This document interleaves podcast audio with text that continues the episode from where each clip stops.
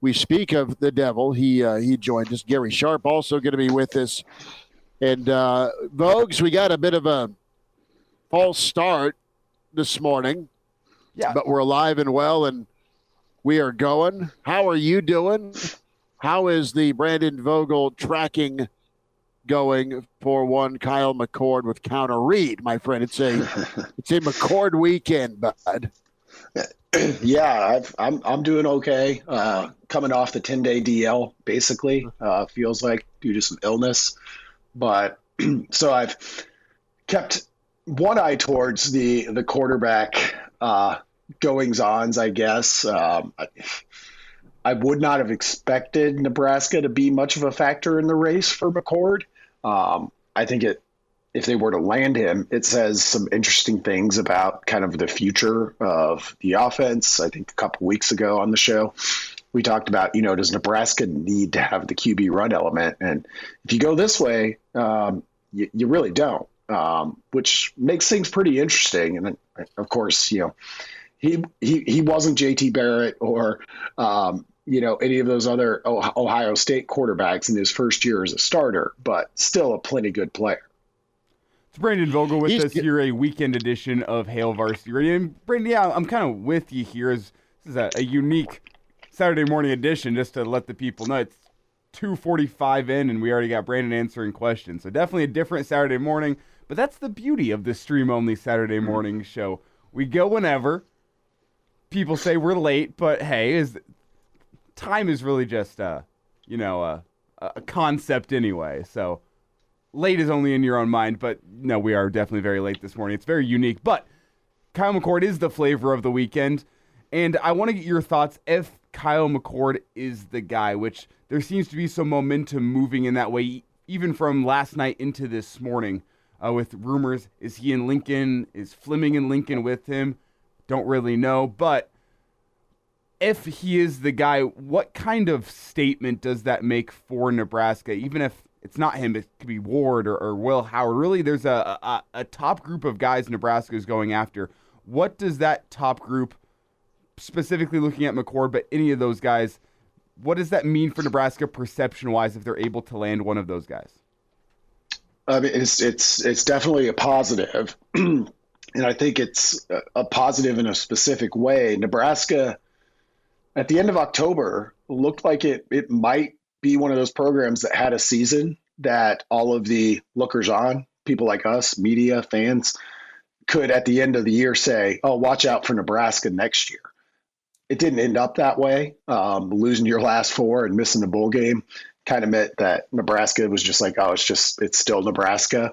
Um, I don't believe that's the case. Uh, I think there there was there was progress, and in landing a transfer quarterback of that caliber um, when everybody is is out there, you know, looking for a quarterback for the most part, um, would say that I think the football piece of it, what the coaches are able to say to players who have played at this level before, is is resonating.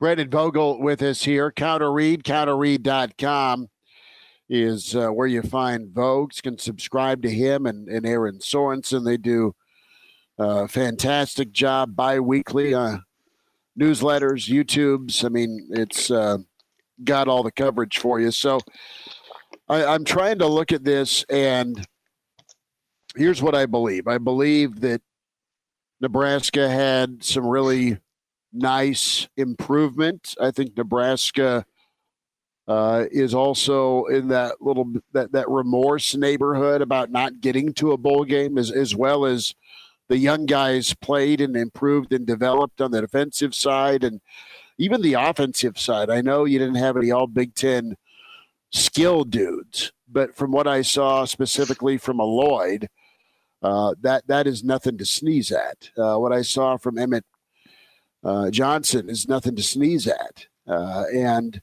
the the missing piece here was quarterback for Nebraska, and to go all in and make that determination. Okay, uh, you've got Chubba on one hand, and then you've got these fantastic options in the portal with a Will Howard, a Sam Leavitt, a Shapen, who I know committed elsewhere last night. You still got McCord and, and Cam Ward. Um, for Nebraska to look themselves in the mirror and say, I think this offense is a really talented quarterback away, like most offenses, from being from good to or or getting to that good, not good to great, but just getting to that really good uh, part, uh, the complementary part, where your defense and your offense can actually help one another, and your offense is scoring 28. I'm not sure in a one-off year that I'm I'm that upset about a non-mobile quarterback. Give me a guy that isn't a statue statue, and I don't think McCord is a statue, but he's just different, Voges, than than these other quarterbacks or what Nebraska's got. I'm curious to get your take here on the the mobility factor and Nebraska's run game health overall. If there's no or minimal quarterback run.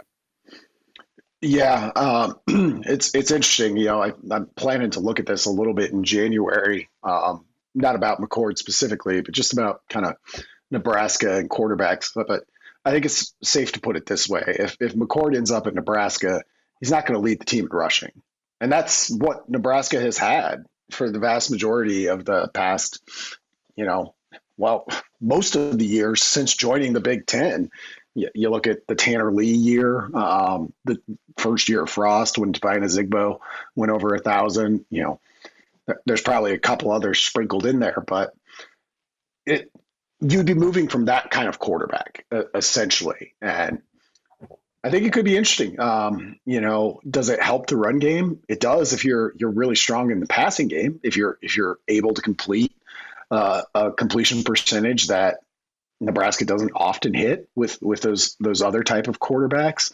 Um, so there's there's there's a lot of ways to to kind of slice the turkey here uh, in, terms of just moving the ball overall. And the the one thing I would say, um, you know, an upgrade at quarterback I think is is pretty important.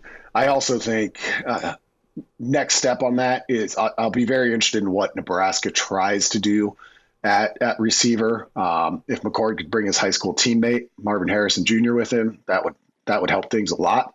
Um, but if not, uh, if he does decide to go to the NFL or stay at Ohio State, uh, which both seem like heavy favorites, uh, we'll see. We'll see what they can do um, because that would be that would be the other thing I would think about with McCord. Um, you know, numbers look pretty good. At a possibly high standard at, at, Ohio State. Sure, maybe a couple of them were off pace. Uh, Nebraska doesn't have the receivers right now that Ohio State does. What is Nebraska's reality with uh, th- this second year, the urgency level? Um, how urgent does Nebraska need to be? What does year two need to look like? And I'm not asking this in a well, you know, Matt Rhule, the, the old shot clock's winding down. I'm not going. That's not why I'm asking this. I think Matt Rhule's a guy that's gonna gonna build and win in Lincoln. I'm asking it because the Big Ten's hard, and it's been hard for Nebraska, and it gets a hell of a lot harder next year.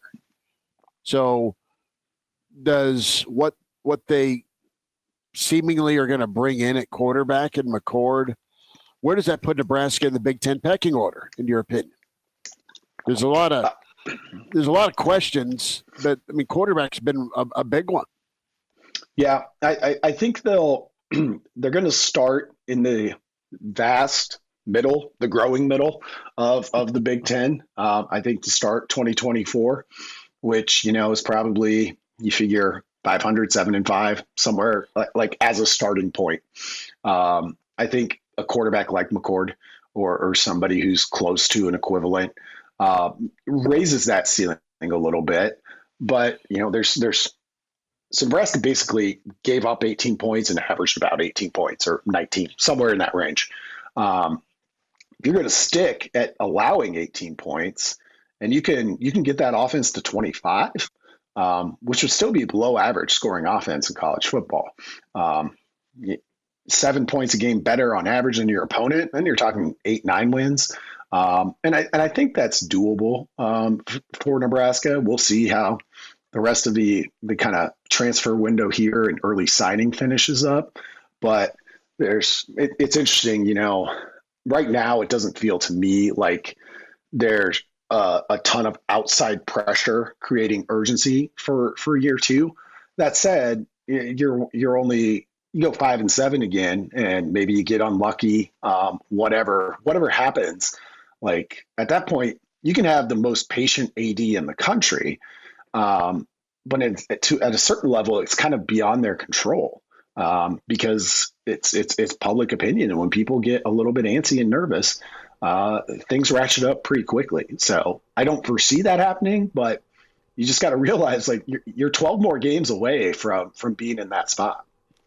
Brandon Vogel with us here. He's off of the uh, IR, if you will, and with us here a Saturday morning edition of Hail Varsity Radio powering through. And Brandon, with the rumors swirling, got a text last night from a buddy that essentially asked the question: If McCord's the guy for Nebraska, and Vince chimes in and asks, "Is McCord officially committed to Nebraska?" That answer is no, but there's plenty of rumors swirling this weekend about McCord and his interest in Nebraska. And one of the questions that I got last night was, what weapons does McCord have if he comes to Nebraska? Why would he want to come here? I want to get your thoughts on that, on what this offense is under McCord, because clearly Husker fans want an upgrade at the quarterback spot. I think McCord would be that, but a quarterback does not make your offense. What weapons do you see that Nebraska currently has? Where do they still need an upgrade? Should they bring in McCord? What's your, your take on the offense overall outside of the quarterback position?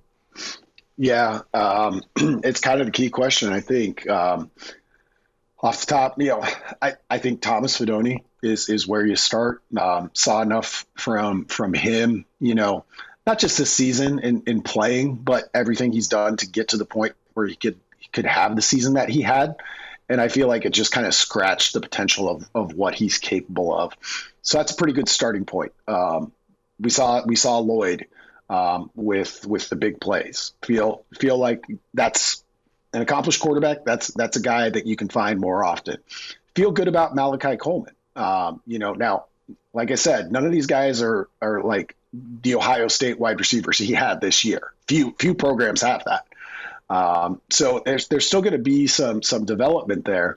The question then, you know, I'm not sure at running back. I guess that's that's the one where I have more questions. Uh, does Gabe Ervin come back? Does he stay healthy?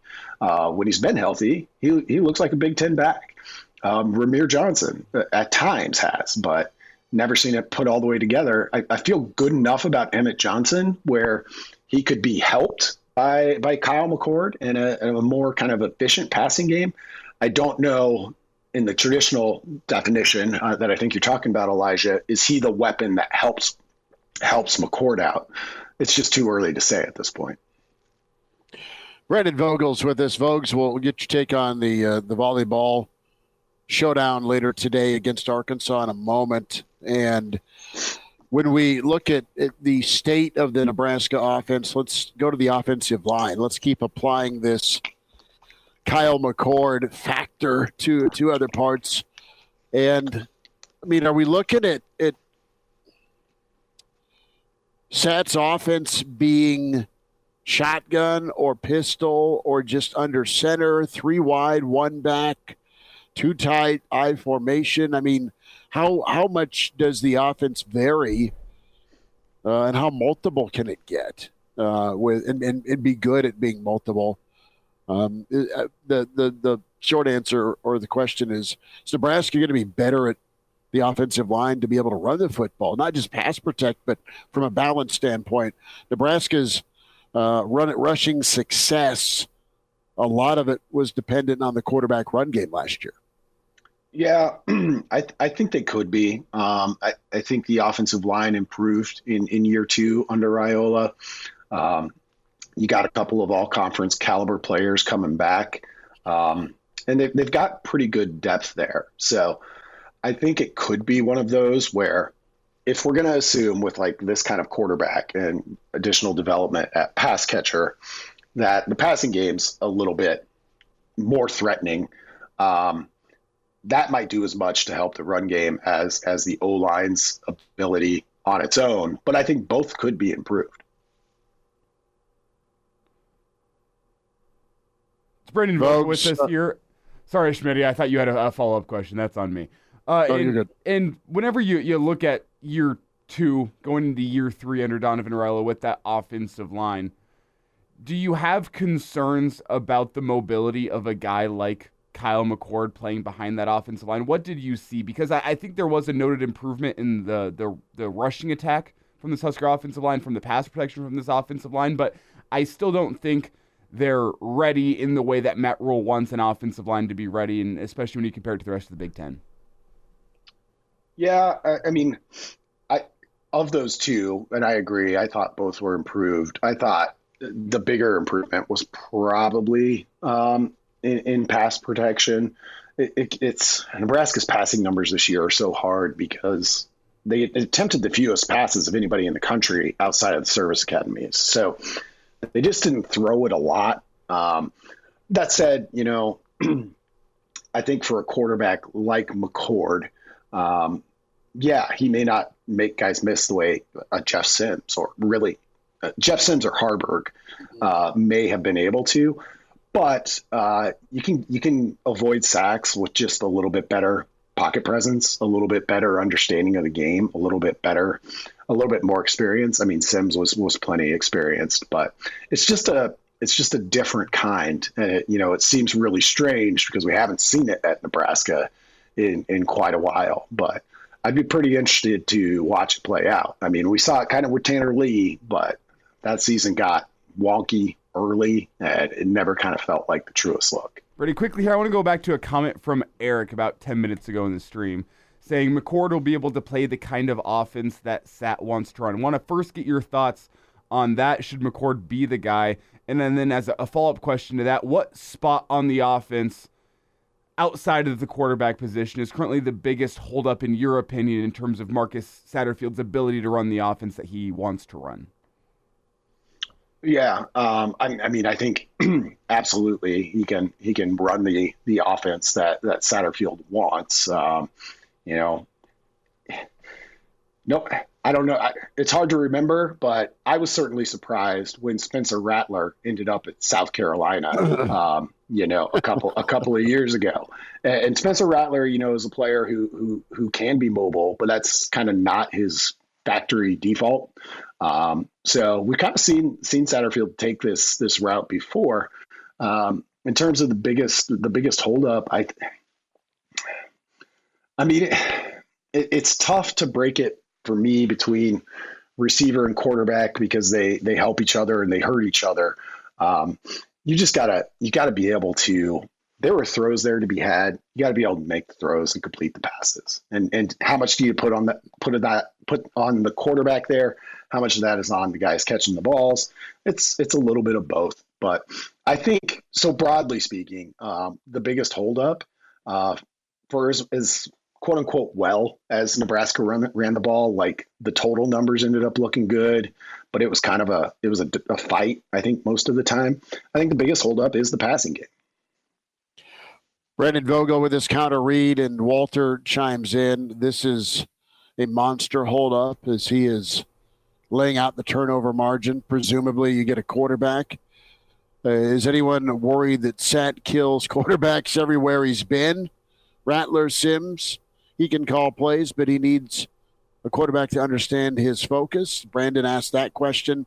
I mean, there's there's some question marks about Sat out there uh, but you get this. I mean, it's it is a great situation, presumably for Nebraska to have this quarterback and uh, be this deadly in a good way on, on offense. Vogues, what's your take on Arkansas? Quickly, a thought on volleyball today. We'll get to Gary Sharp in a moment, but Vogues also anxious to hear about counter read and what you guys have been up to.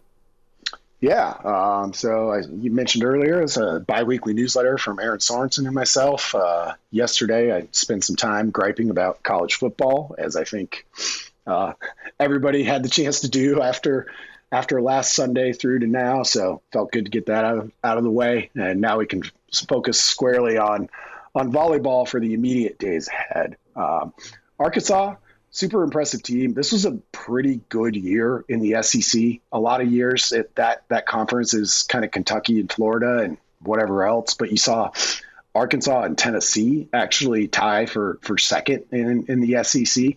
And you know, Rich Kern does a, a, volleyball power rankings similar to what we see in all the other sports. It's just not as many people pay attention to it. Of the eight teams remaining, Kentucky was eighth and Arkansas was ninth, and that's the only one that flipped. Uh, all the other top seven teams are in. So that's what Nebraska's looking for. They'll have a size advantage. They have an advantage defensively.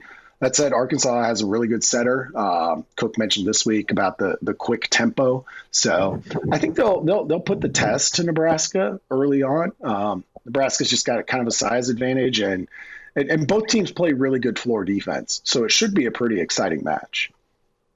Voges, thanks for making time. I'm glad you're on the men, bud, and go check out Brandon at counterread, counterread.com, and at Brandon L. Vogel on Twitter. Voges, we'll see you next week, bud. Thank you. Thanks, guys.